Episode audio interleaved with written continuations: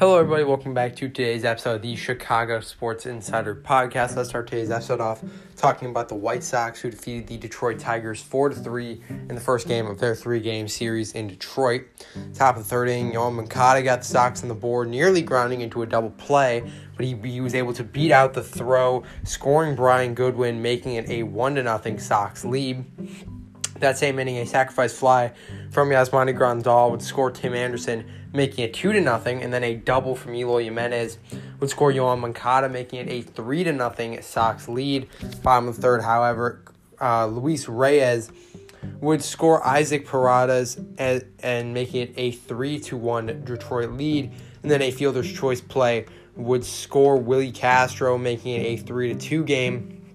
He also scored on the fielding error from Cesar Hernandez, and a sacrifice fly from Miguel Cabrera would score Victor Reyes, tying it at three. Then the bottom of the eighth inning, Harold Castro would hit the winning run, scoring Robbie Grossman on a single, making it a four to three game, and the Tigers would win the game by that score. Carlos Rodon, the starter, goes three innings, allows two hits, two earned runs, two walks, and six strikeouts. He left the game early apparently claiming that something did not feel right and that he felt sore. Tony La Russa says he is very doubtful that Rodon will be a starter at all next week. So, not a good sign again for a guy who's been on and off the injury list the past couple weeks.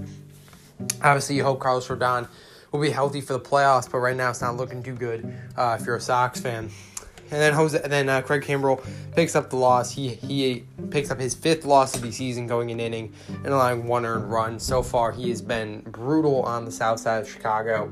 Uh, tough time for him so far, and the return for the Cubs just keep look just keeps looking better as Codi Heuer has definitely become a very solid bullpen arm.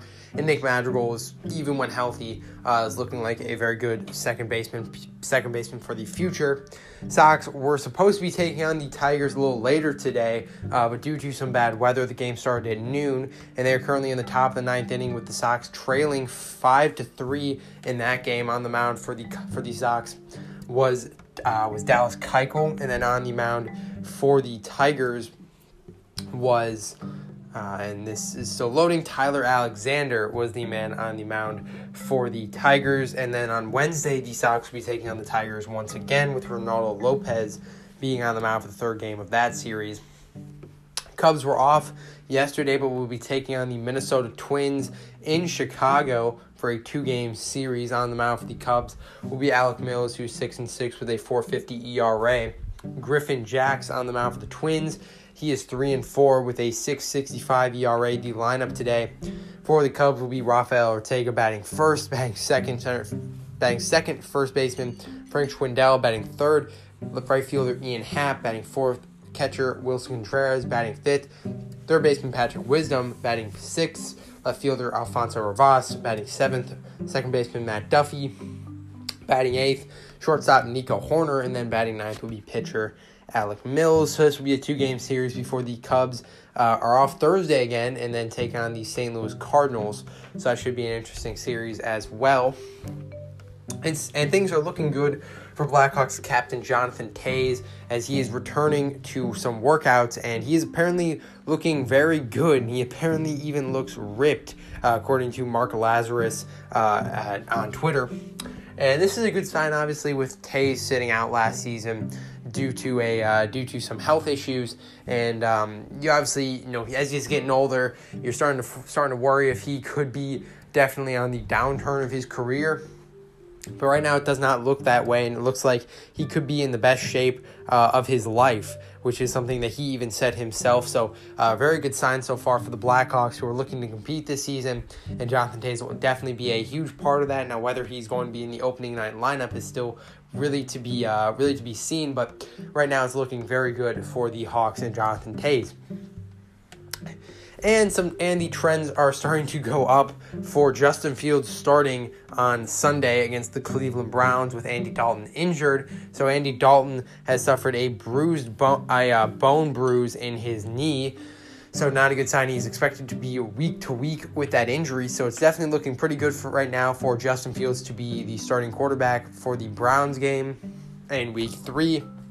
And this is obviously a lot earlier than we were expecting Justin Fields to start. Now, if Andy Dalton though doesn't go down with that injury, you're probably going to see Andy Dalton finish that game in Cincinnati. He wasn't even having a bad game. He was actually playing pretty well. And if you had to ask anybody who watched that game, they'll probably tell you that Dalton outperformed Fields here.